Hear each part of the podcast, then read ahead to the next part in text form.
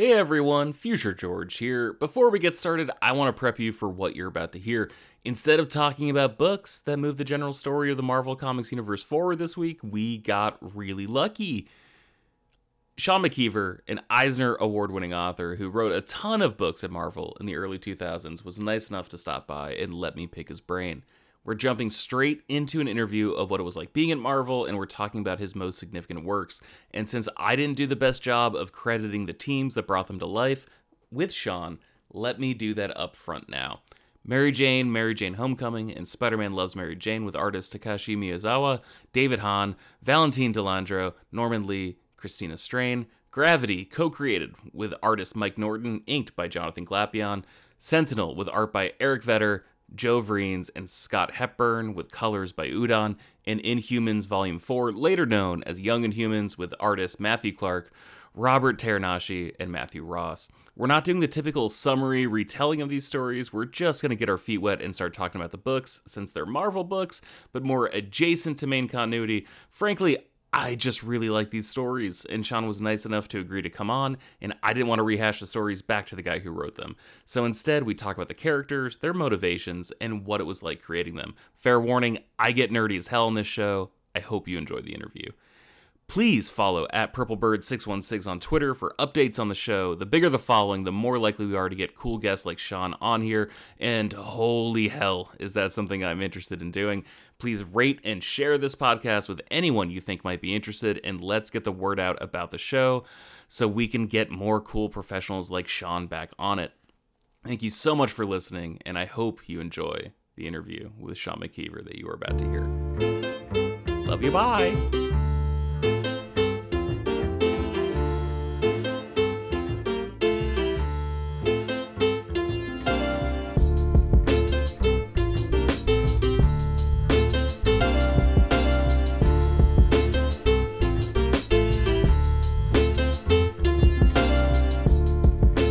Hello, Internet, and welcome to a very special episode of Shortbox Summary. I'm your host, George, and this week I'm so excited. For the first time ever, we have an actual working comics professional in here as a guest. We have Eisner Award winning comic writer Sean McKeever.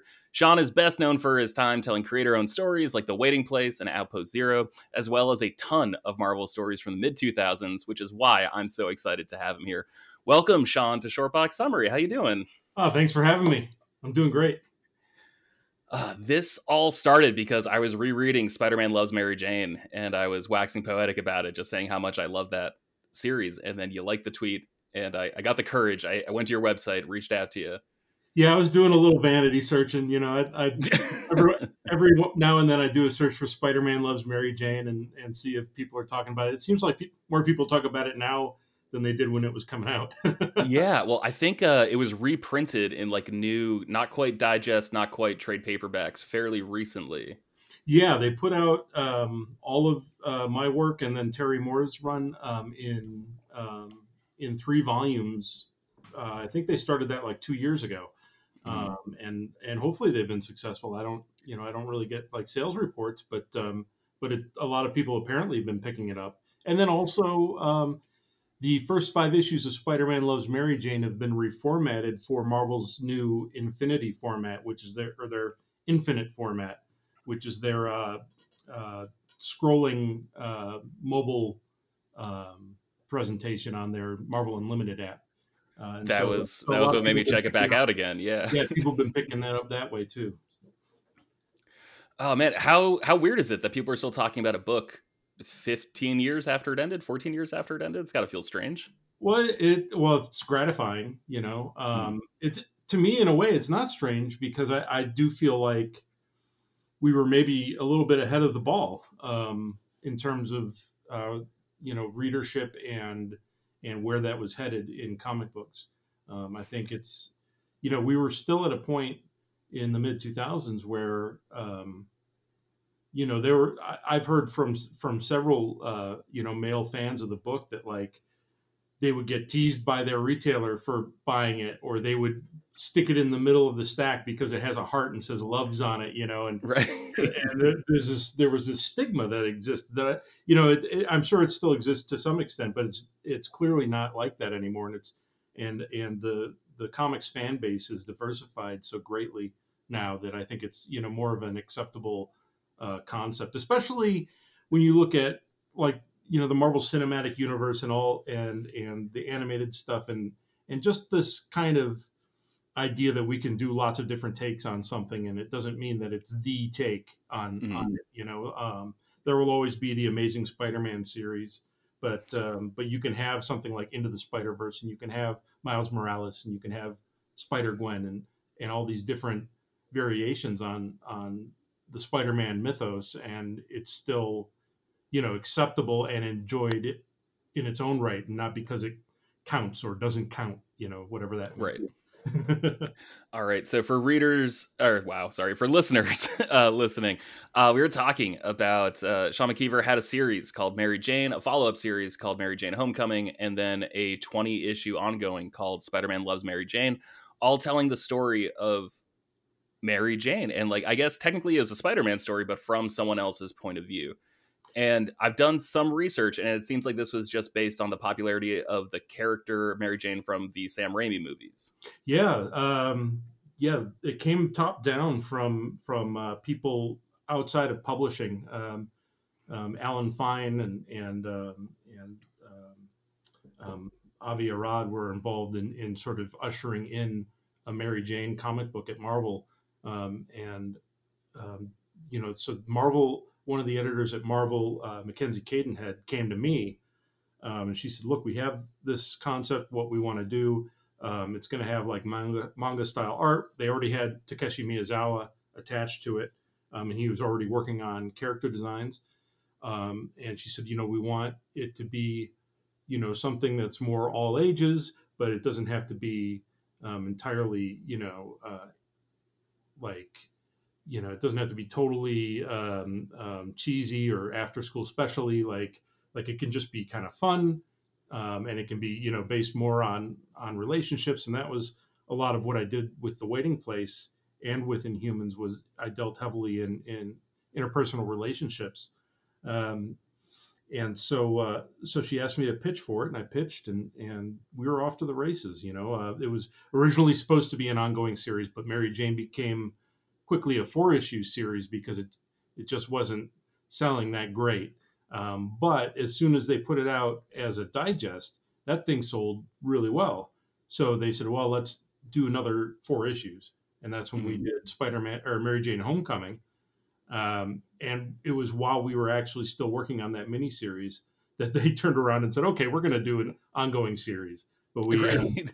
you know, it's it's it's. I, we think we're going to get to the to the audience we're looking for, um, and it's it's not losing us money. Um, it you know, um, we're but we have to have the title start with Spider-Man. It has to, you know, alphabetically, it's got to be Spider-Man. Mm-hmm. Something, and they're like Spider-Man presents Mary Jane, Spider-Man's girlfriend Mary Jane, you know, and the, and they had all these ideas, and I said, well, why not Spider-Man loves Mary Jane? And I was half joking, um, but uh, but Mackenzie like glommed onto that immediately, and and everybody at Marvel was like, "Yep, that's the title." and, so, and, so, then yeah, so then it became an ongoing series, and you know, I got to. I, I grew up reading Spider-Man. He's my favorite superhero um, by far, and mm-hmm. so the fact that I got to kind of do my own riff on it, doing my own kind of you know, like teen romance stories and teen drama stories um, with Spider-Man and getting to like include all the cheesy '70s villains and stuff like that that I love. Right. Um, what a what a blast that was, and working with Takeshi, who's just like he's one of the most amazing artists I've ever worked with. So good with characters. Um, yeah, that was that was a ton of fun.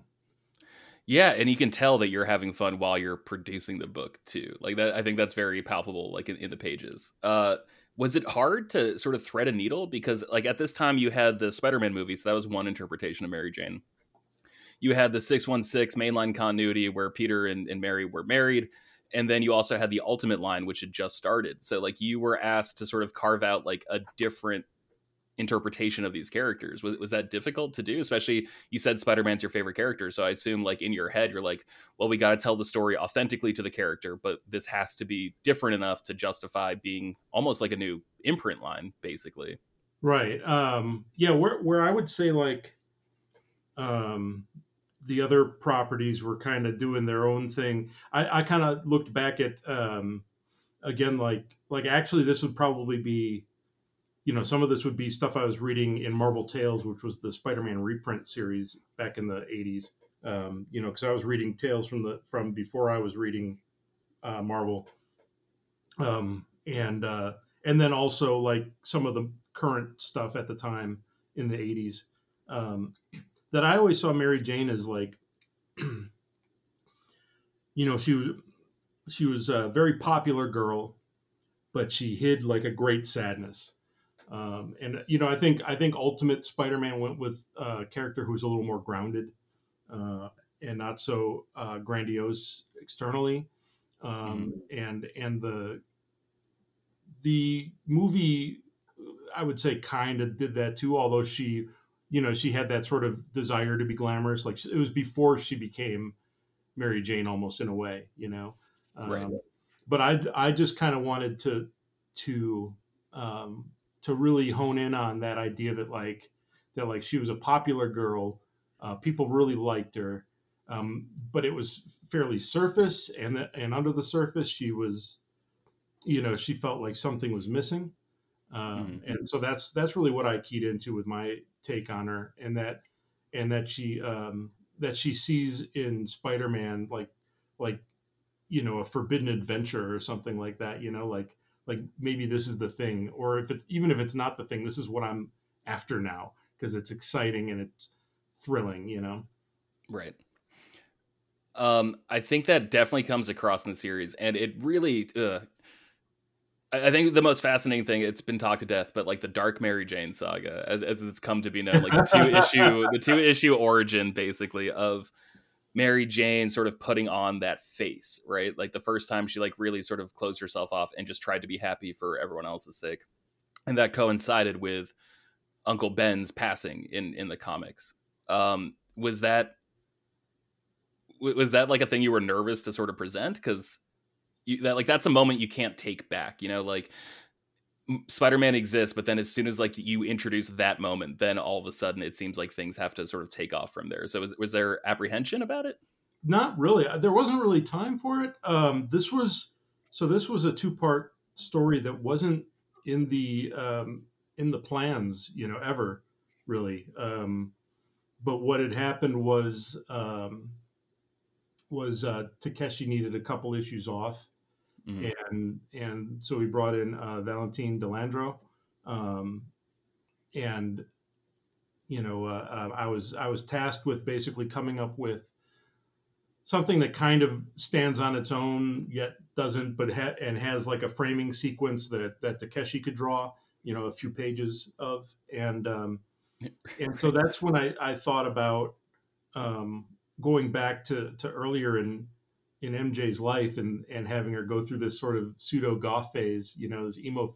I guess I guess for her generation when it came out, it'd be her emo phase. But um, right, um, it you know when I when I first started putting it together, and that it was early in Spider-Man's career, I, I like I don't know I don't remember exactly when that came into the plot, but I mean that was that like wasn't the initial idea behind it, like to to tell um, that part of, of Peter's life from from MJ's perspective. I think it was um, I think it was more I was just kind of following MJ and what she was going through, and uh, and realizing that she needed um, that she one she needed some kind of uh, you know outside context to put put her uh, life in perspective because um, it really, you know, she really was getting pouty over nothing big.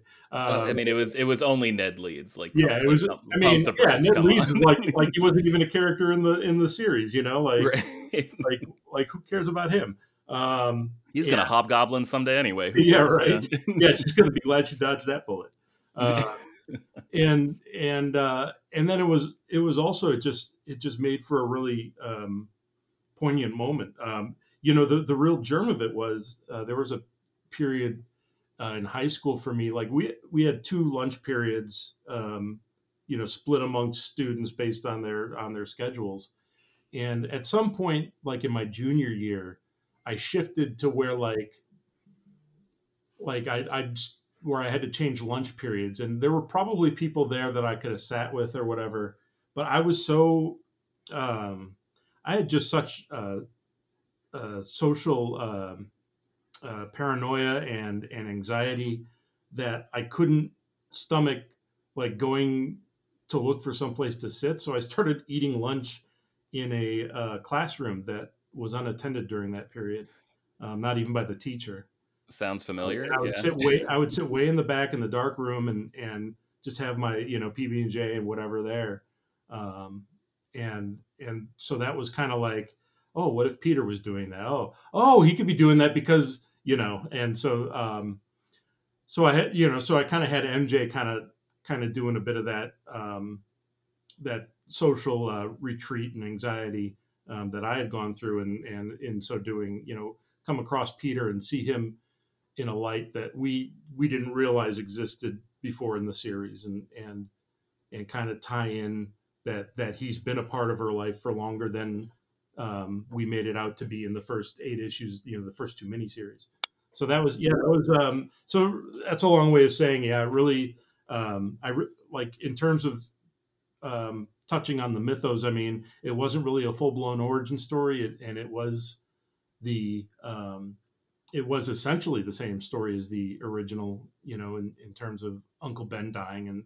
um, it having been a, a robber. Um, but it, um, yeah, it, it, felt fun. It felt uh, exciting to do. Very cool. Um, I got to ask about the end of the series, like the final page. It's uh, Mary Jane like says goodbye to Harry. Peter sort of like wraps things up with Gwen and also Firestar, I think earlier in that issue. Yeah. And then the final issue or final like few panels is them sitting on the bench together. And it seems like they finally realize like they like each other, the timing's right. And just as they're about to hold hands, uh, that's it. That's all we get. We get a very heartfelt letter from you thanking everyone for reading the book and for sticking with it for two miniseries and, and 20 ongoing issues. I got to ask, how long were they together before their first big blow up fight after that? Like, this, this, this, book, if you haven't read it yet, I cannot recommend it enough. It is very easygoing. If you watch a show like The OC, it's just like that, except with like even more guilt free drama about it. Like, it's literally just about the relationships of these characters. So I yeah, gotta ask: Were they together for three issues before a big fight? Before Peter didn't want to confide his secret in her? Like, what what was the deal? Like, did you have more issues planned? I did. I didn't have more planned. I I, uh, I quit the series, and that's why it ended. Um, oh, and that's that's a whole big long uh, story that involves me going exclusive with DC Comics and, and other stuff. But um, but suffice it to say that at the at the time I'd kind of run out of steam, um, and so I I just said, well, this feels like a good, as good as place as any to to end it, um, you know, and a good way to end it. Um, and um, you know, I'm I'm not going to say what happened after that because since then I've had ideas, and who knows, you know, um, yeah. I haven't done anything uh, for Marvel in a decade, but you know, you never know. Uh, maybe it becomes uh, so popular that they want some new stuff. But uh, oh my, but, oh my but goodness, I, I can I can only hope. Yeah, I've since had plenty of thoughts about how I would keep things going. You know, because you know the, these kinds of stories, um, the will they, won't they? You know, when they will, sometimes they lose steam.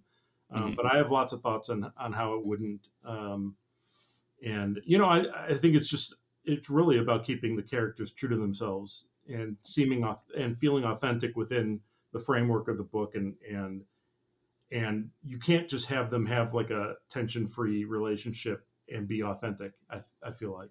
Um, sure. even even my friends who are like you know oh yeah me and my boyfriend or me and my girlfriend we never have had a fight in x number of years. It's like ah there's you know.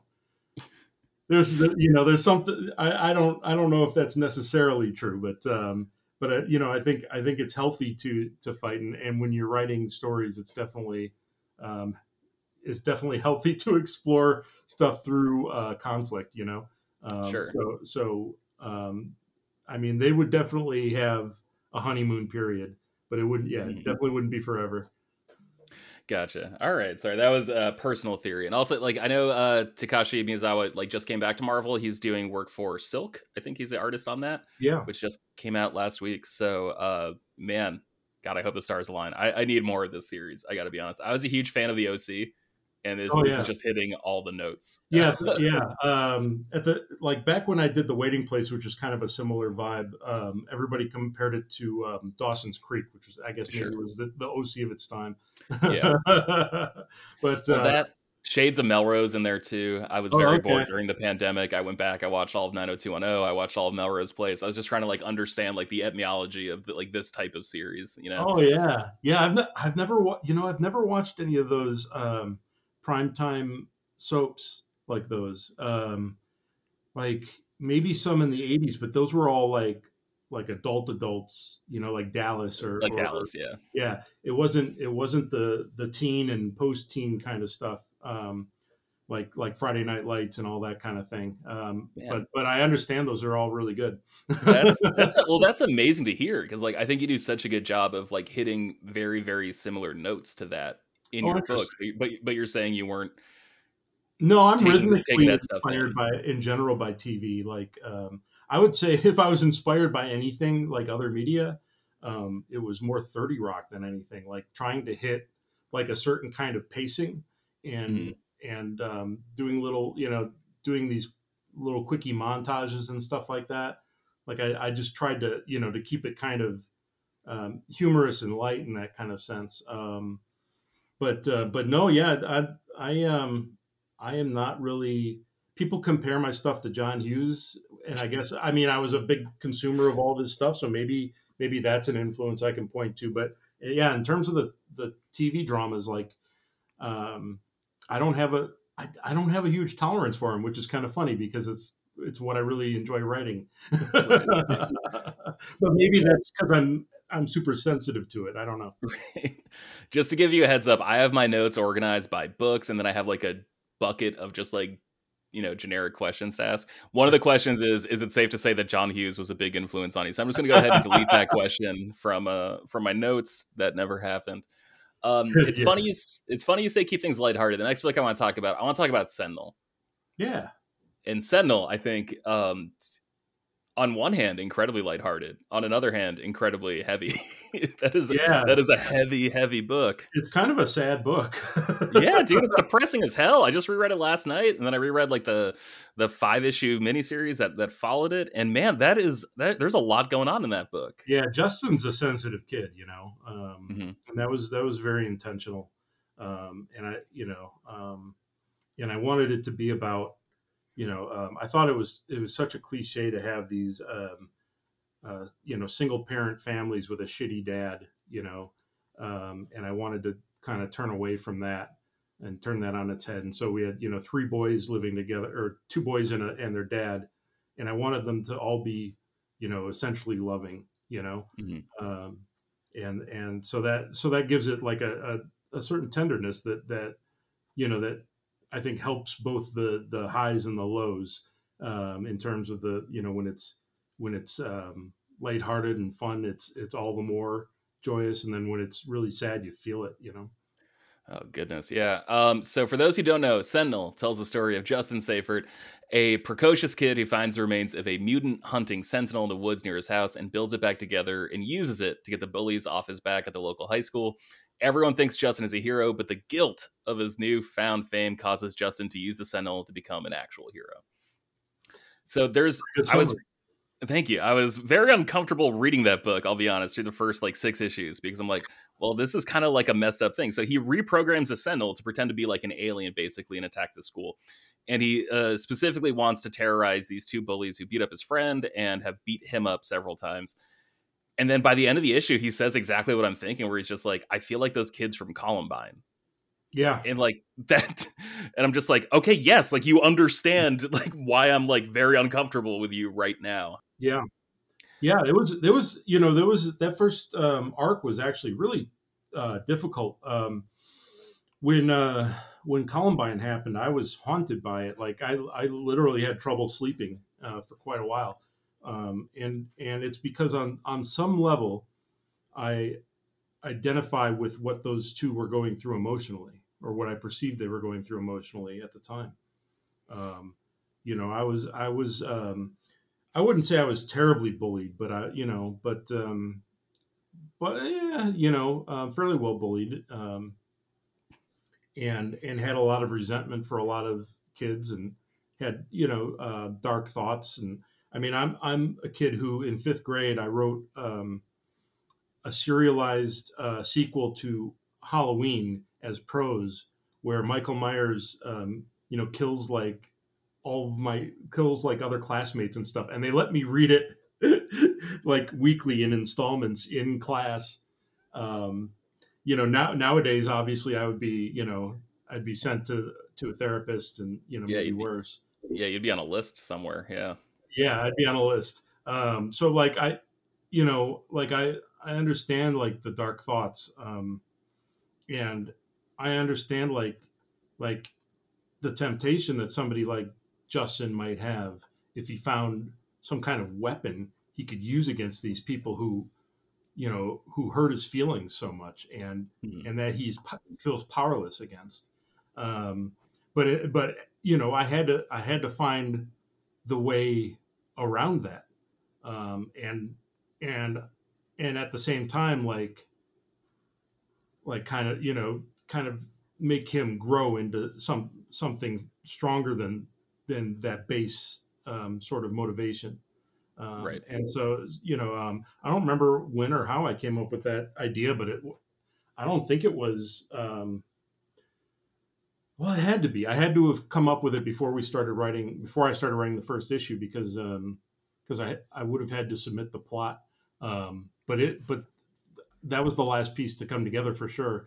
And it took me during that six months of writing the book to figure out what i was going to do next which i guess is maybe a, a good thing to do you know to kind of force you into a corner. Um, but i remember it being nerve wracking for me trying to figure out like well what do i do? Well he's got to feel guilty about it. Okay well what do i do with that you know um, Right.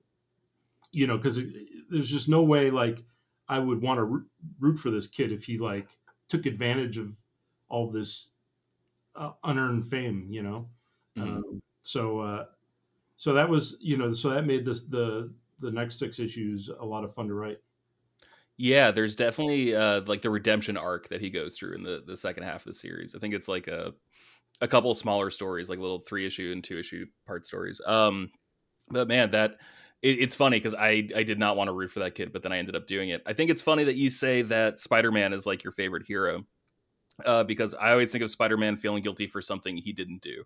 You know, he didn't stop that person from hurting Uncle Ben, but then Justin feels guilty for something he did do, which like isn't incredibly common actually. Like in comics, you know, it's always people who are victims who then rise above to make sure no one else ever feels that way. But he's someone who actually was like the the aggressor in a situation, and he's trying to atone for something shitty that he did. yeah i think you know i think that like some of those villain turns that we that we get in co- long running comics like the x-men and stuff can be really good in that sense like if it's you know somebody who has done wrong and and needs some form of redemption. But it you know usually it's like oh juggernaut's been like doing awful things and killing people for decades. You know it's like how can you really you know Redeem like, that, you yeah. redeem yourself from that? Yeah. But and you know or magneto for that matter. But um but yeah i, I think that it's you know especially a teenager because it you know teenagers don't make the right decisions you know peter didn't make the right decision when he let that uh um when he didn't like trip up that you know that robber you know um although a few people would you know Yeah. um but um but yeah i mean justin actively did something uh, to not be proud of you know um Mhm. and it, and something he doesn't want to the truth to get out um but he want but you know he he wants to not do anything like that ever again you know and and uh, but he doesn't know how to be that person Right. And then I think you really touch on that in the follow up. Uh, can you talk about that for a second? Just like having, was it originally an ongoing series for the Tsunami imprint that became 12 issues? Right. Yeah. It, um, so um, I had been doing like a little bit of work for Marvel. Um, I got my first work in 2001 on the Incredible Hulk, um, and I had done a few issues of stuff here and there. And um, I was approached to pitch uh, two different series, and that was Sentinel and Inhumans. Um, and so I pitched for both of those, along with you know who knows how many writers, and I got both of them and they were both intended to be ongoing series um, as part of that tsunami launch uh, from 2003 and uh, uh, really the only books that made it out of that beyond 12 issues were um, mystique and runaways the brian k. Vaughan book. And i took over mystique. Yeah, yeah. um, um, but um, so yeah, Sentinel was intended to be an ongoing, Inhumans was intended to be an ongoing. I did not have plans for either series beyond issue twelve, um, just because it was, you know, I was working on these two books and and and focusing very heavily on the now and the, you know, what's next issue, and you know, to spend extra time like, you know, uh, thinking about that far in the future was really tough for me at the time.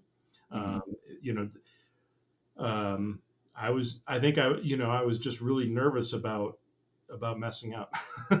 Sure. Yeah. No, I get that.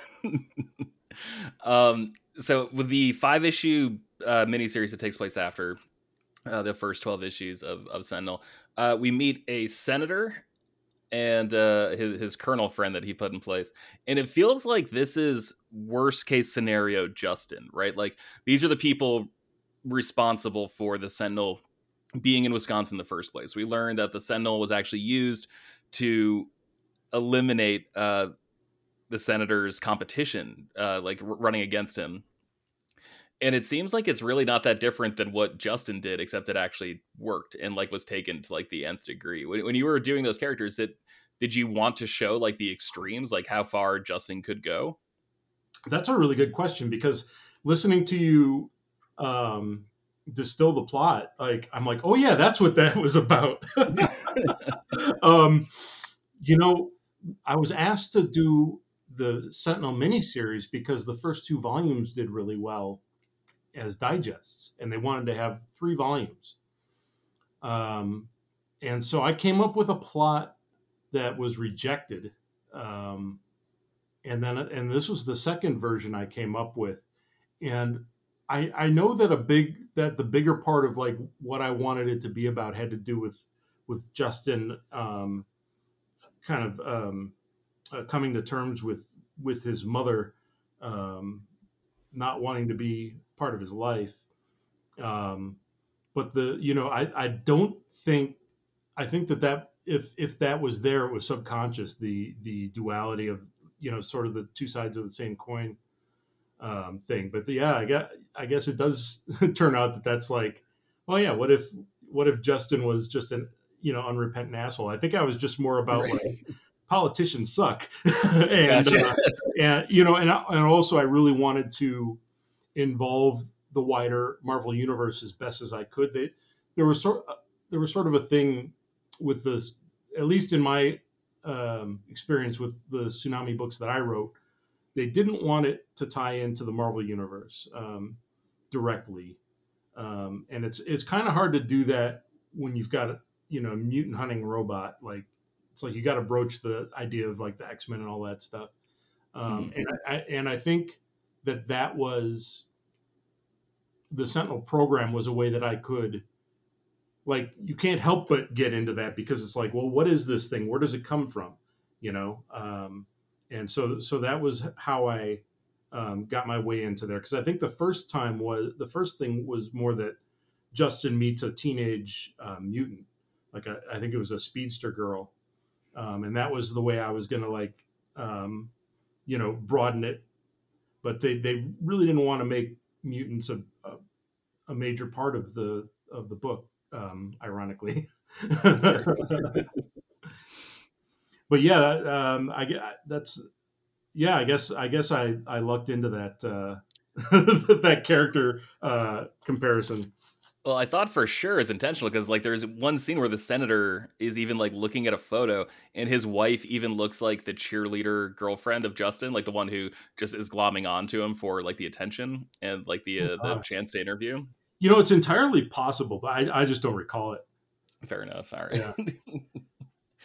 um so you think we weren't supposed to like Justin when we first met? Like did as a writer, like did you not like Justin when you were like in the process we were like, man, this kid's a dick, this kid's a dick, this kid's a dick. And then finally you got to a point where like, okay, here's where he starts to turn things around. Here's where he he finds himself and becomes a better person. Like, is that a, a, a struggle you go through as a writer when you're like in the thick of it, but you can see the goal?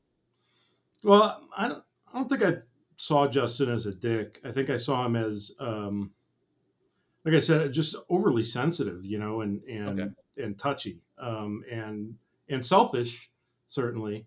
Um, but um, I think that you, you know that you've got to, you know, I, I like for characters to have uh, things about them that are unlikable, and you know, I mean, you can't, you know, you can't turn characters into Mary Sue's, right? Like, um, you need them to have some dimensionality to them. Um, and so with Justin, I just wanted to be honest about about a kid who, you know, um, who who feels aggrieved and you know and and um, feels uh, in certain ways kind of alone you know even though he's got like you know who wouldn't want you know a brother and a dad who who love him like that you know um, yeah but um but you know i i i, think that um that making like starting out you know as a revenge fantasy kind of thing was just a way of of exploring that without going all the way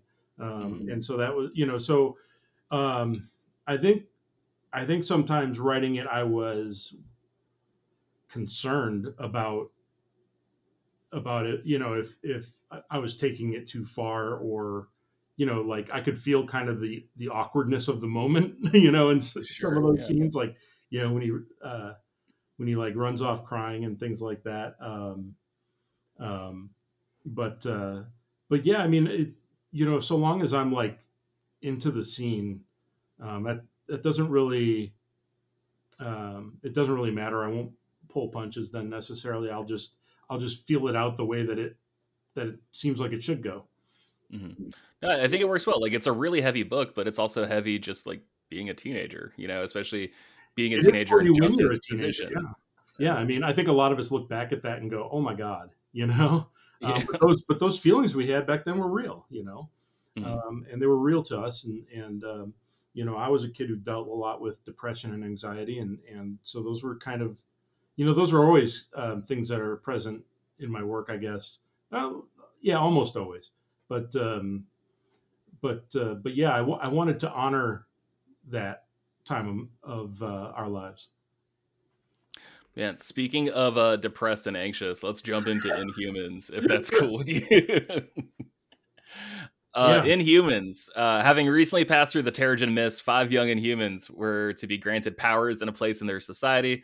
They have instead been sent to Earth as part of a cultural exchange program. Uh, Tonaja, San, Alaris, Nahrees, and Jolen are left to learn Earth customs on their own at the University of Wisconsin at Madison. Um, first things first. Uh, so for people who don't know, like Marvel was kind of going through it in like the late '90s, in the mid '90s. Like they actually had to like declare bankruptcy, and one of the books that actually sort of reaffirmed quality in Marvel's products was the Inhumans book by I believe it's Paul Jenkins and Jae Lee.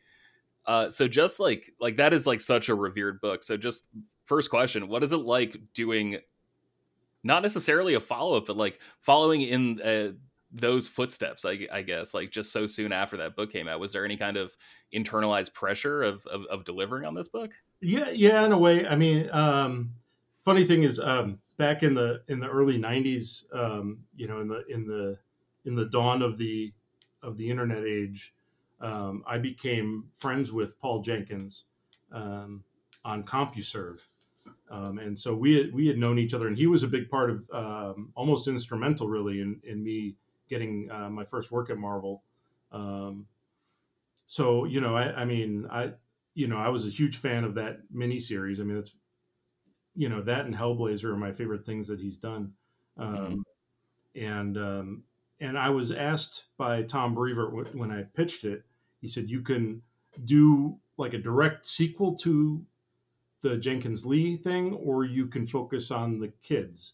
And I said, I'm going to focus on the kids because that saves me from trying to do something as as um, as big and complex as what Paul did with uh, with with his 12 issue run. Um, I mean, that was that was a pretty weighty story, um, and I mm-hmm. and I, I did not feel that I was up to, uh, you know trying to compare to to that in any way. Right. So I thought, yes, uh, let me take a couple characters that he introduced in it, and um, you know, and develop them further, and and add some others, and um, and then as I did with Sentinel, set it in Wisconsin because I, I Yeah. was raised in Wisconsin. Oh, I was, I was I was gonna come back to Wisconsin. Don't you worry. I, I gotta ask, like, how cool is it? Because like that is such like an we don't really know much about the Marvel universe, right? Like outside of New York City and Latveria, uh, we don't really know like a, a whole lot of places. There's Madripoor, there's Westchester, you know, like there's a couple names that stand out. But then this guy, Sean McKeever, comes around.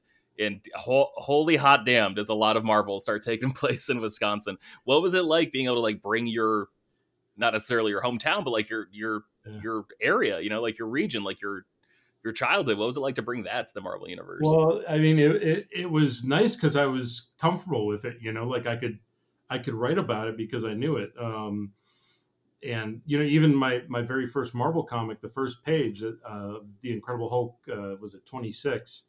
Um, there's a road sign, and it takes place in in I think Wausau, um, Wisconsin. And there's a road sign, and and you know it it uh, it has my hometown on it, Eagle River.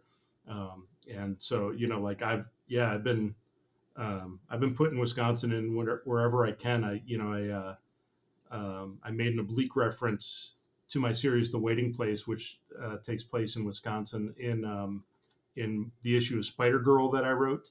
Um, And then yeah, and then in those two series, and then also uh, the character uh, Gravity uh, that Mike Norton and I co-created. He he uh, springs from Wisconsin as well. So I was yeah, I was kind of like building my own little corner of the universe.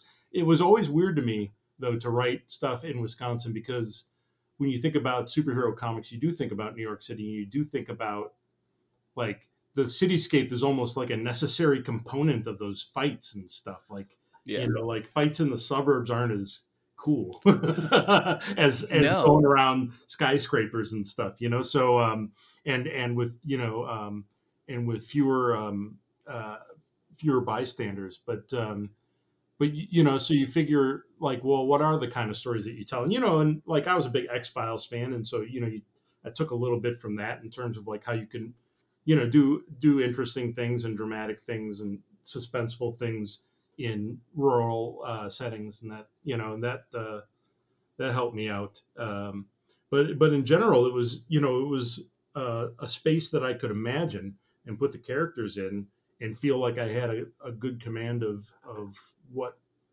what all the scope of the of the of their stage was. Mhm. Uh, so for those listening who don't know, the Inhumans are this group. Uh, at the beginning of your series, they were living on the moon. I'll be honest, I don't know where they're living right now. Uh, Marvel Marvel moves them around a bunch. um, I mean, the last Inhumans book was called Death of the Inhumans, so I don't know if they're even around.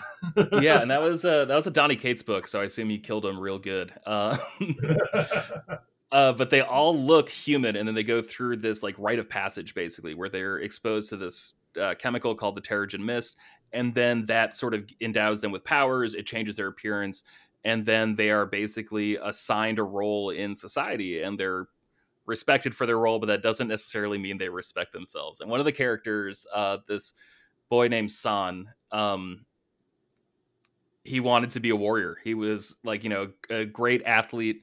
He was incredibly strong. His father was like part of the royal guard uh, that protected King Black Bolt, and he wanted to do that so bad. And man, he goes through the Terrigen Mist and he shrinks and he becomes an artist. And uh, man, everyone in that book is just depressed as hell. And then they go to college. Except for Alaris. Yeah, that's right. Except for Alaris, who's just like the the pre himbo, right? Like proto himbo.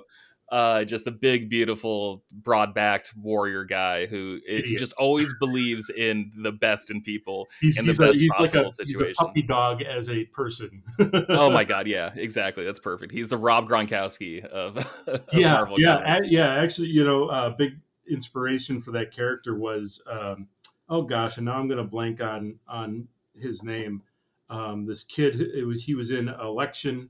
He played uh, he played the brother, um, and he's just this big dumb, super nice um, uh, football player, you know. Mhm. And I, I just loved that that kind of character. You know, it's like, oh man, just. Uh, uh, you know, I just love the idea of a of a jock who's just like the sweetest, you know. Right. Um, Tonaja left her her partner behind on the moon. Uh, Alaris, yeah. Yeah, again, just happy to be there. Uh, Nahrees is like this badass fighter chick who uh, was dating this guy named Jolen, who is just sinister and just twisted as hell. yeah, yeah, he's he's sociopathic. Sure. Oh god, straight up, yeah. He just like murders so many students while on campus. Um, so like you take these characters who are already going through a lot, like they're already going through the, the Terrigenesis phase, like this big rite of passage, this big coming of age thing, and then you take them and you, then you throw them at you know one of the biggest universities in in the Midwest. Um,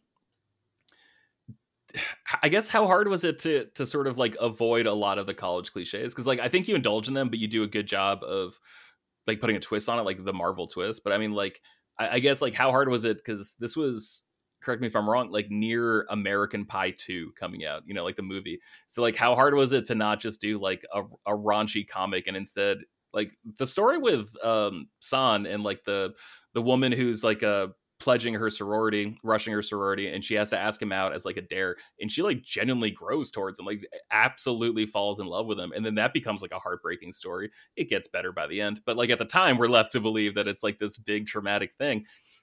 How hard was it to avoid like these these pitfalls and just tell like a real deep story, or was that like always always the intention? Because it seems like it could have been such a fun book but you got heavy in this book again. Well yeah, i mean I, I, wanted to mix it up between the light and the heavy you know um, mm-hmm. i mean that's what I, I did with the waiting place as well. In terms of like trying to avoid cliches i mean i'm, I'm just always painfully aware of them and i mean you can't um, to some extent you um, sometimes you have to lean into a cliche sometimes you subvert a cliche um, sometimes you don't even know something's i've seen you know, I've seen so many like um like reviews or just comments on stuff I've written where it's like, oh, that old cliche. And I'm like, that was a cliche. I had no idea, you know? Um, and, but, um, you know, I think, I think the thing is, is that I'm a, I'm a big consumer of pop culture and, you know, I, I you know, I, I like, um, one of the first movies I saw in the theater, um, or at least uh, it was the first rated R movie I saw for sure was, um, was, uh, uh, Animal House. Um, yeah, you know, and I was I was probably five. my mom covered my eyes whenever there were boobs. yeah, I, I, saw that movie way too young as well. Uh, yeah. that was that was a VHS uh, that we had in our house. I've always sure. been a fan of those, but but like I knew we couldn't. I knew that it was for ages like you know, uh, basically for middle school and up, um, and um, so you know, I, I I could never get too raunchy anyway. But I was really more, you know, again, I was more interested in the characters um, and and the culture shock of of being from a completely different society. You know, mm-hmm. um, one that is more of a you know a socialist society and and where you know and and where everybody has a role and and you know and and looking to you know like midwestern america where you know there's there's good ethics and stuff like that right good work work ethic or whatever but but like so much privilege compared to what they understand you know mm. it, it's um so that was more interesting to me than like than like doing all of of, of the uh, standard um uh, you know kind of college uh, tropes um, or getting into stuff like, like like you said, like when I did hazing, it was it was just an intro to telling um, a, a, bittersweet love story, um, and you know, and, and, that was and like when it you know came to uh, you know sports, it, you know, like like oh, what if Alaris like was like too powerful to be a player, and so instead he became the mascot, you know, right? and and he and he's happy. He's like you know just happier than a pig and shit yeah, I'm, I'm, just happy. I'm just happy to be here. Yeah, yeah. He's yeah. He's just he's like, ah, I made the team. I'm the mascot. yeah, but, after um, I gave someone yeah, a concussion I mean, by throwing them the ball. Yeah, yeah. It's like it's like what are some you know what are some fun under, misunderstandings and what are some really dangerous misunderstandings and that that was kind of what I wanted to play with with that series. Yeah, and it got heavy again, like towards the the final issue. Like San was ready to sacrifice himself to save this young boy that he didn't even know but like he thought he was so unhappy with his life that he was able like if he was able to improve someone else's life that would be worth it like that's more valuable than him living with his unhappy life yeah yeah i mean you know a big a big springboard for this was actually um I, I've known a couple people in my life. I come from a town of like 1,200 people, really tiny. Um, and I know people who have moved away to, you know, cities, um, and they come back within maybe a year or two and come back to live permanently because they just couldn't, they couldn't take it, you know.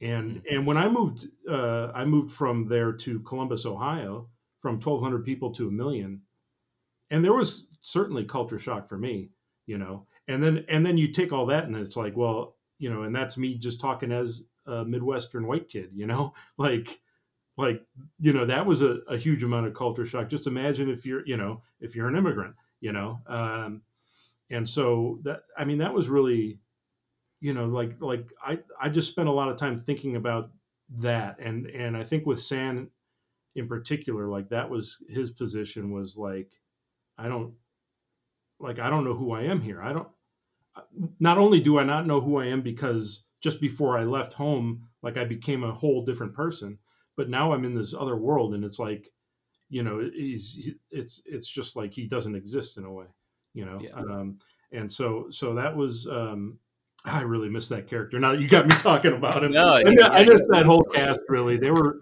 they were a lot of fun to write, and I think I think that you know I made a I'm pretty proud of the mix of characters there in terms of um, personality and, and outlook and, and all of that. Um, was just wonderfully uh, snarky and cynical, um, but was starting to find her groove.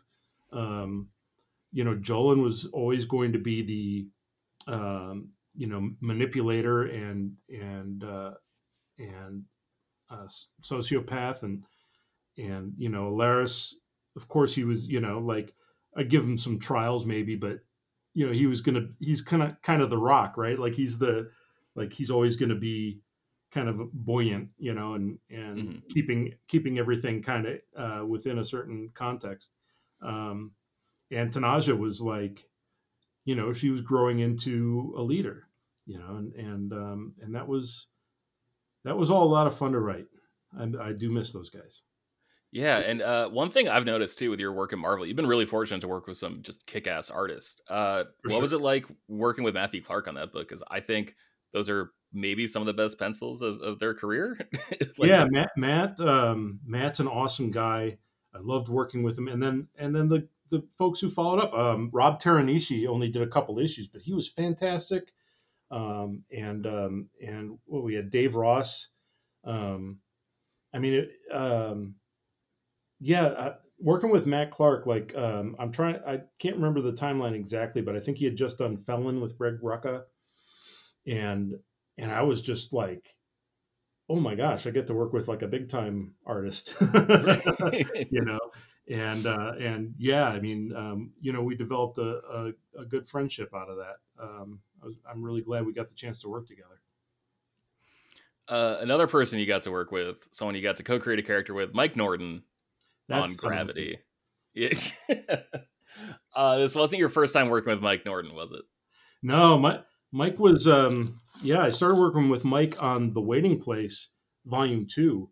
Um, I had only had six issues of The Waiting Place come out, but Mike was a fan of it, and at the time he had just started doing uh, The Badger at Image uh, with Mike Baron, and and he introduced himself to me at a at a comic convention, and you know we wound up working together on The Waiting Place and became you know dear friends, and and then we worked together on Marvel Adventures Spider Man.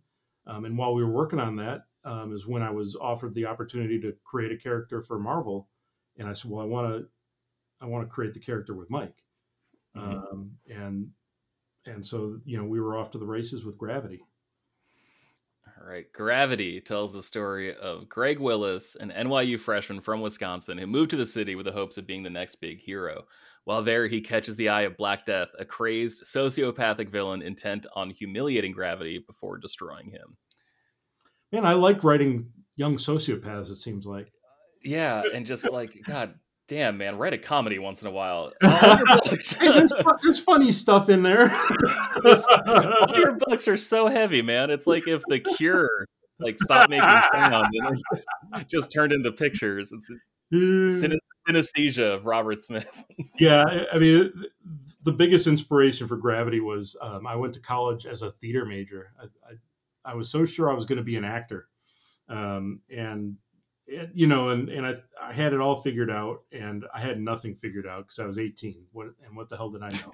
sure, and, yeah. you know, I didn't know. You know, um, again, it's it's also a culture uh, shock thing with him. You know, I mean, he's going from Sheboygan, Wisconsin, to New York City, um, and so he thinks he has it all figured out. And and you know, the, the whole point of that was to put him through his paces, but also, you know, to to show that there's that that's okay, you know, and that there's a there's you know um, you can roll with it and and and you know be something else, you know, other than what you thought was the one and only thing um, right. that you had your heart set on.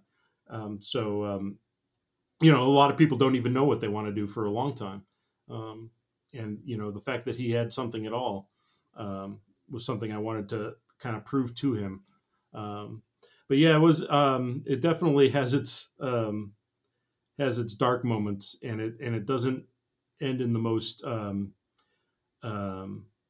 satisfying way from the perspective of of like you can't watch you can't read the whole comic and say he was victorious uh, the only way in which he was victorious is like he got to meet spider-man and spider- yeah.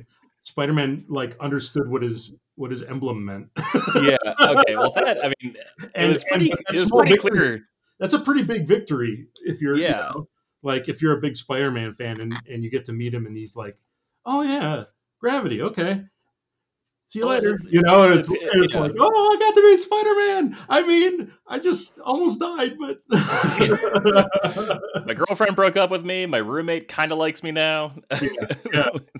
Still calls me cheese.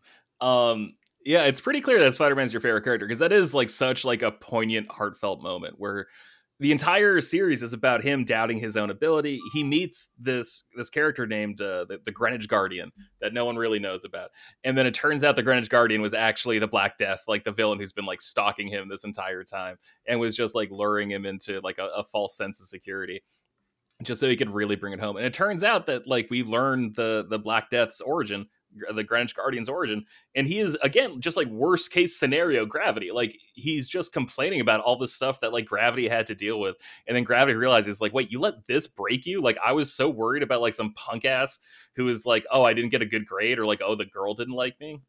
And he's able to put that together, and like as soon as he like humanizes this admittedly super cool looking villain. Like bad guy, super great character design on Black Death. As yeah, soon as he humanizes it. him and puts him into perspective, then it's like game over. Like uh, he doesn't stand a chance against gravity. Right. That's yeah, and this this was intentional this time for them to be okay. uh, for them to be sort of opposite numbers. Um, yeah, I, I mean that you know it, it, definitely gave Greg some perspective. Um, like, oh my God, what a whiner, you know, what a whiner he is and what a whiner I am, you know, like, um, yeah, um, I, I do love that design. There was some weird uh, legal thing, like some, some, um, uh, some comics publisher in South America claimed that, that it, it was a ripoff of some character of theirs. And so like the character will never be seen again. Um, so that's a, unless it's redesigned or something. But mm-hmm. uh, but yeah, I love that Black Death design. Love it. Oh, it's super cool. Um, so you've said that Spider Man's your favorite character on this show. I think that's clear given that moment that like his victory was like Spider-Man acknowledging him and saying like good job man you did it. I didn't even step in because I thought I thought you had it. You know, like that was like the uh not even the encouragement, but I guess just like the the adulation that he was like. Yeah, it's like vindication. Like yeah, yeah. Although um, I, I, I claim the bigger victory was in was issue three where he sees Spider Man and and he's like, oh, I'm, but I'm I'd rather spend time with you. You know, like, yeah. To Lauren, so that like I I I love that having that moment in there. Even well, that's what I got kind of kind of bad after. That's what I wanted to bring up because I actually love that relationship. Why was this only a five issue series, man? Where like why wasn't this an ongoing? This was like your Spider Man, right? Like this was like a young hero going through so many. Like it allowed Spider Man, the actual character in the six one six book, to grow, right? Like it, it allowed him to sort of like do new things. And Gravity is like where you could get those types of stories, where it's like the guilt of being torn between like who you want to be and who you think you should be. Like there is so much room to grow. Why was this five issues? Why wasn't this an ongoing? Yeah, that's a great question. Um, Mike and I, Sorry. Mike Sorry. and I loved making it. You know, it was always intended to just be five issues, but you know, I mean, we really did hope that it would take off and that we could keep uh, doing stuff. We did get to go back to him, you know, in 2011. Um, and you know, I, I put him through his paces for a while in, in the books Young Allies and uh, and uh, Fear Itself, Youth and Revolt. Mm-hmm. But yeah, I would have, I, you know, I would still love to to tell gravity stories. I know Mike would still love to tell gravity stories. Mike has story like Mike has story ideas that he wants to tell, you know, for gravity, you know, and it would be it would be lovely to do it sometime. But I, you know, in a way, I feel like that that's kind of past. You know, the moment has kind of passed, and if we did it, it would have to be something. Um, you know, it wouldn't just be a continuation of the miniseries, obviously. Um, you know, we could we could have the supporting cast in it, but it would be a whole different ballgame. But that's also you know opportunity for to do some cool stuff. Um, mm-hmm. But um, but yeah, I, I appreciate you um, likening him to Spider Man. That's Mike and I were like, you know, we were probably the biggest Spider Man fans in the early '80s, early to you know like late '70s to to mid '80s, you know. And there was that whole period where he was like a single kid in college and um, you know, dating and had this little apartment and uh, worrying about bills and all this stuff, and also being Spider Man and like, like that's a, a mix that I just love, and it, it's like why not do that? You know, um, why why doesn't a, any comic book do that? You know, like right. um, so so I wanted to really do that, and so did Mike, and and um, and I'm glad that that uh, that that vibe uh, took off uh, and and was uh, recognized. Uh, you also did some work on a book called Amazing Fantasy, which was like a new anthology series that Marvel had had recently created. Uh, they had a six issue story about this character named Araña, and then I believe a second six issue series about uh, this character called Scorpion. Yeah, I love that. Uh, yeah, I did too. And like, man, I wish that book were still coming out. Like, yeah, just pitch me a different character every every couple months. Like, let, us just roll with it. Um, was it weird working on a book like that?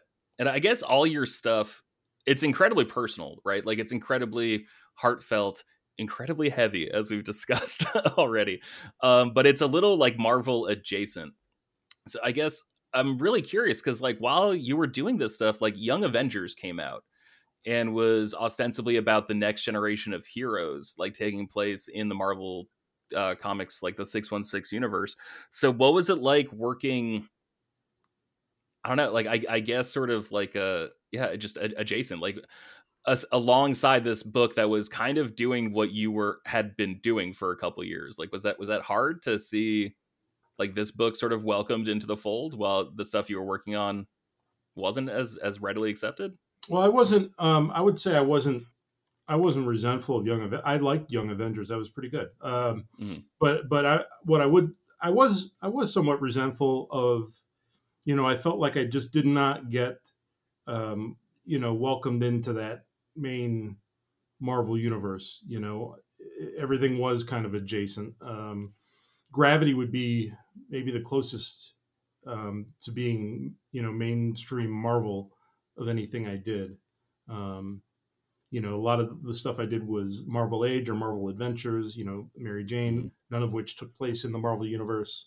Um, the stuff that did take place in the Marvel universe, they were like, oh, you don't want to, you know, you know, we don't want to have superheroes in Inhumans or in Sentinel mutants. Um, yeah. yeah. we don't want to have mutants. Um, and um, and so it was frustrating, you know. Um, and and I mean, you know, it's kind of evident. I wound up, um, you know, in 2007 signing with DC and doing some mainline books for them um, because that opportunity presented itself.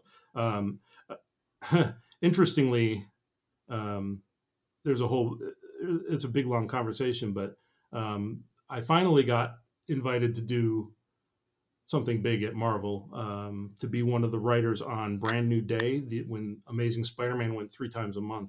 Yeah, I was asked to be one of the inaugural writers for that. Um, but at the time, I had already committed to uh, Countdown to Final Crisis at DC, um, and I, I, just couldn't, in good conscience, take both books because I knew it was going to take up all of my time. And um, well, especially, well, especially, like one was like a three times a month book, the other one was like a weekly book. Like that, yeah, that's yeah. a lot. yeah, um, yeah, it's like it's a lot to, even though I'm not writing weekly or you know it's it's a lot to keep track of and a lot to be on top of and and I I didn't think I could do it all. Um, and then I was kind of backed into taking an exclusive at DC because they said, well, it turns out that if if um, if you're going to write Countdown, you've got to be um, you've got to be DC exclusive. After which, you know, after I had turned down Amazing Spider-Man, which if I had known that at the time, I probably would have taken Amazing Spider-Man. Mm-hmm. Um, but um, but um, you know, I, I I had some resentment, you know, um, that I that I never quite got to do, you know, any of the big books. We tried to start an Avengers book, um, but it didn't really have an identity. I wrote one script for it, and then, you know, and then um, I had carved out an exception to work on it with my DC exclusive, but ultimately they just decided to scrap it, which made sense, you know. Um, but yeah, I mean, I, you know, I don't, I don't uh, bear any ill will towards anybody who is successful, but I, but I, I sure wish that I would have been, you know, given the shot. Um, um, but what are you gonna do? well, especially I don't know. Like it seems like, like obviously, like the story for Young Avengers, we just covered that on this podcast. So just did super in depth stuff. That issue or episode came out this week. Uh, so we went super in depth on like the first six issues, and like obviously that stuff is like super tied to like main Avengers continuity. But like I don't know, man. Like I, I guess I just don't see a world where like I don't see a really good reason why Justin couldn't have been welcomed more into like the Marvel Comics universe. I don't see why Gravity couldn't have been. I don't see why we didn't spend more time with these Inhumans characters. And so I'm I'm a little frustrated for you, I, I guess, from the outside because yeah. man, I would I just want to spend more time with these characters because I, I genuinely really dig them. I mean, it's a, it's incumbent on the other writers, you know, because um, Marvel doesn't really dictate it, or at least at the time. Um, I think they're a little more uh, proactive now in terms of, at least in terms of getting books going. Like it, it all comes from them internally.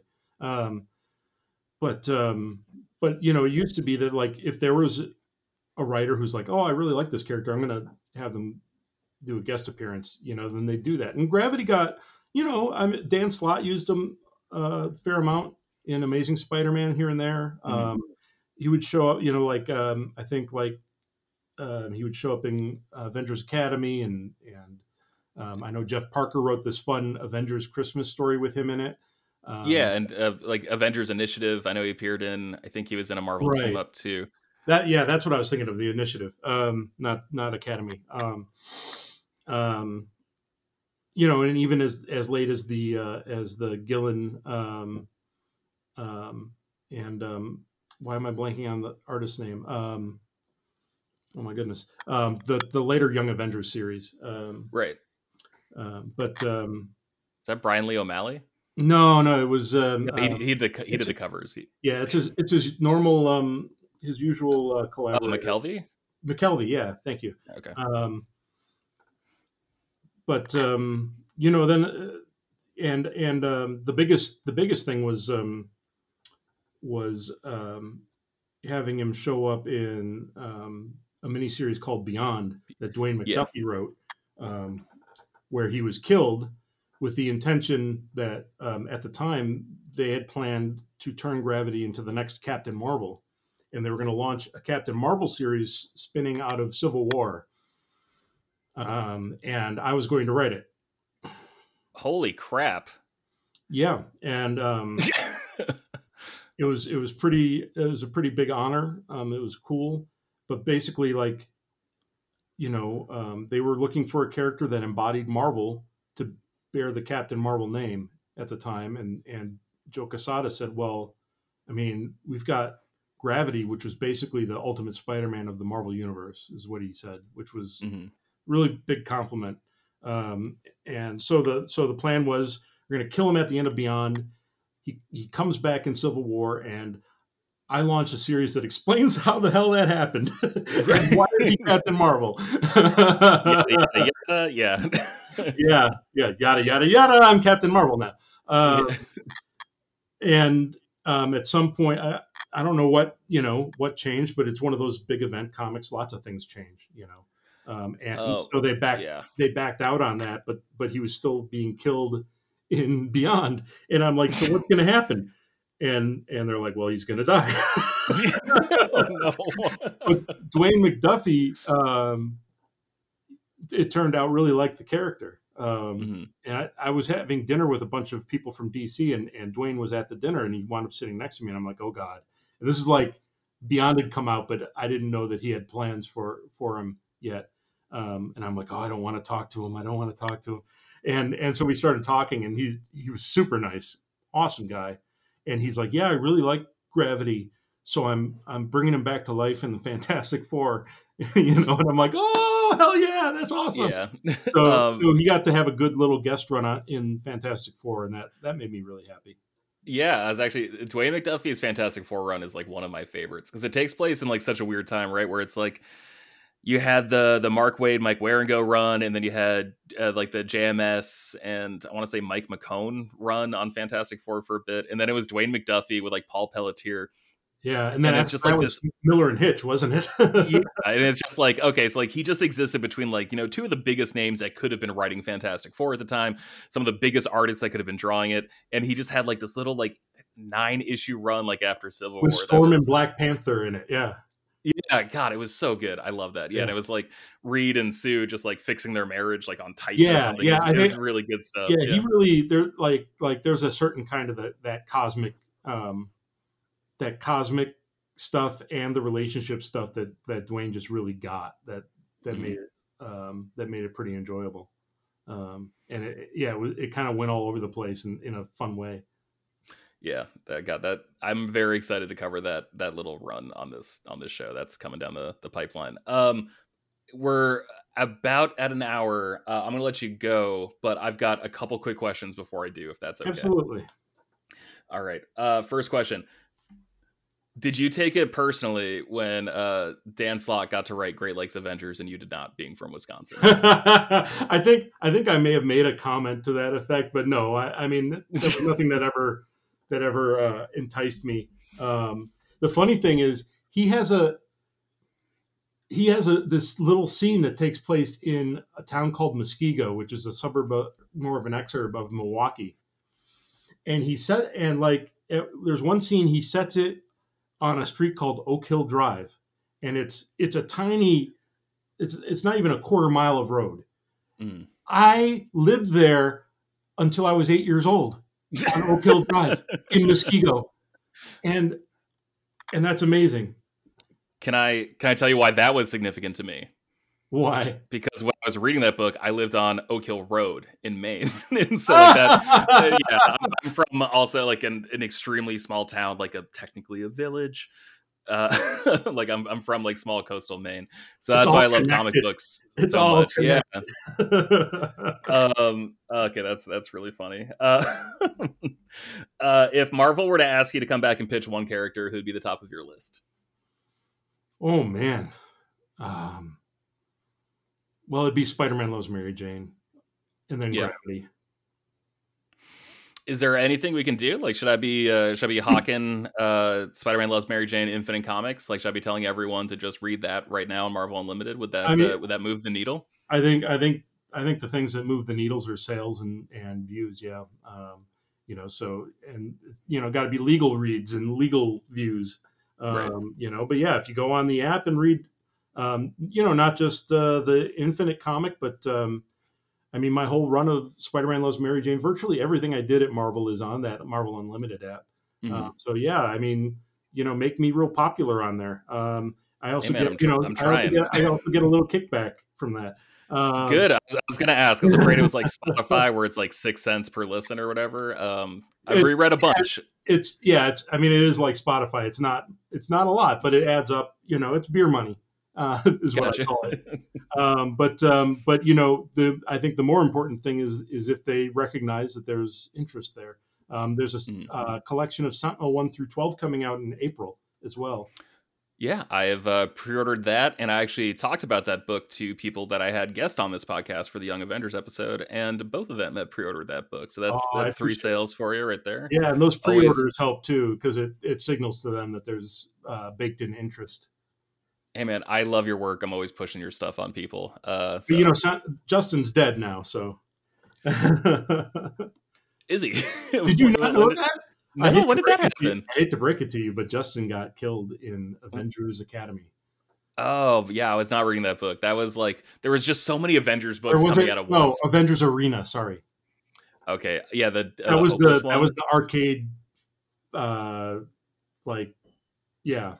Was the that arc- Dennis Dennis Yeah, Hopeless? Dennis Hopeless, and I don't know who drew it. Yeah, yeah. Oh, Dennis, Dennis Dennis killed Justin. Oh, that sucks. Um, yeah. Well, that I remember like being in Los Angeles at that point, and I was like uh, just depressingly broke, so I had to unfortunately yeah. stop buying comics for a couple years. Uh, but Marvel Unlimited is making me catch up. I also I wouldn't have bought that book because I just hate arcade with like a burning passion. I just think Oh, that's like the the dumbest character. He he is a dumb character, but you got to do the right thing with him, kind of like Mojo. You know, What's you that? Mojo from uh, the X Men. Yeah, from from X Men. But like, what what's what? I mean, you what's your fix? take them. You just can't take them real seriously. You know, Gotcha. it's got to Okay. be. It's got to be something kind of ersatz. Like when I think whenever they do like a thing where it's like, oh, he's a real danger. Like he's better to be thought of as like the Impossible Man, but murdering. You, you know, like, okay. All right. like I mean, he's he's almost a, like a joke character in a way. Um, the way that Mojo is, um, like Mhm. a he's farcical. You know, Right. I guess. I Well, uh, I will buy your next book from Marvel. I'll buy your next book, period, even if arcade's in it. That's, Oh, that's how much appreciate that's how much of a fan I am. Um, I guess before I really let you go, oh God, I just have ten thousand questions, but I gotta I gotta narrow it down. I, I guess if you could like sum it up uh, as plainly as possible, what was it like writing for Marvel in two thousand three, two thousand four, trying to introduce this new generation of heroes? Like what what was it like to be a part of Marvel Next, to be a part of Tsunami, to be a part of I guess Marvel Adventures, which was kind of just like rehashing old stories but making them modern, making them uh, a bit more palatable to early 2000s sensibilities. Like what was it like being a part of that era of Marvel? Because your name is just so intertwined in all of that stuff.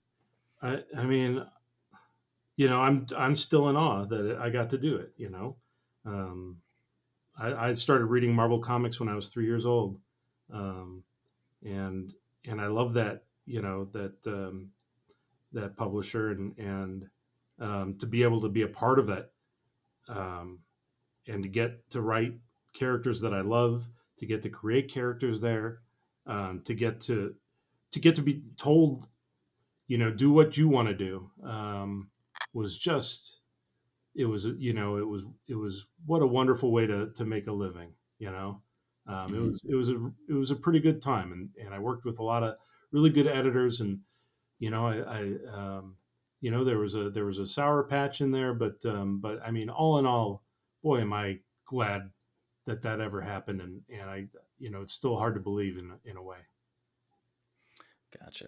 All right. Well, Sean, thank you so much for joining us. Sorry we kept you long. This has been oh that's awesome. fine I- yeah I've had a great time talking to you. I appreciate that. I can't believe I got to talk to the guy who is writing all those Teen Titan stories I was reading back in high school and all those Mary Jane comics I just have been obsessed with as like a now 30 year old. I, I appreciate you reading them.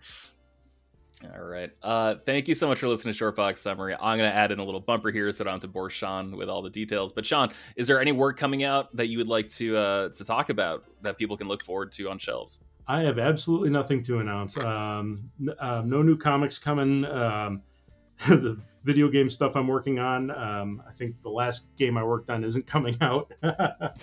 so uh, so no, I'm just you know I'm just plugging away, uh, working in video games still, and and um, uh, but keep your eyes peeled. Um, there's I'm talking to publishers about comic book stuff. So um, before the year's out, I'm sure you'll hear about something. Very cool. Well, like we said earlier, uh, Spider Man loves Mary Jane, Mary Jane, Mary Jane Homecoming, Inhumans, Gravity. All these books are available on Marvel Unlimited. Please give them a read if you have the time and you are so inclined to. Also, new printings, it sounds like, is coming out of Sentinel. I wouldn't be surprised if we got new printings of Marvel, uh, Spider-Man Loves Mary Jane. Pardon me, just because I had to go on eBay to get those. Those were already sold out when I was Oh looking wow. for them. like I said, Sean, I got ten thousand more questions, but we were just out of time. So maybe another episode. Down maybe the I'll line. maybe I'll come back.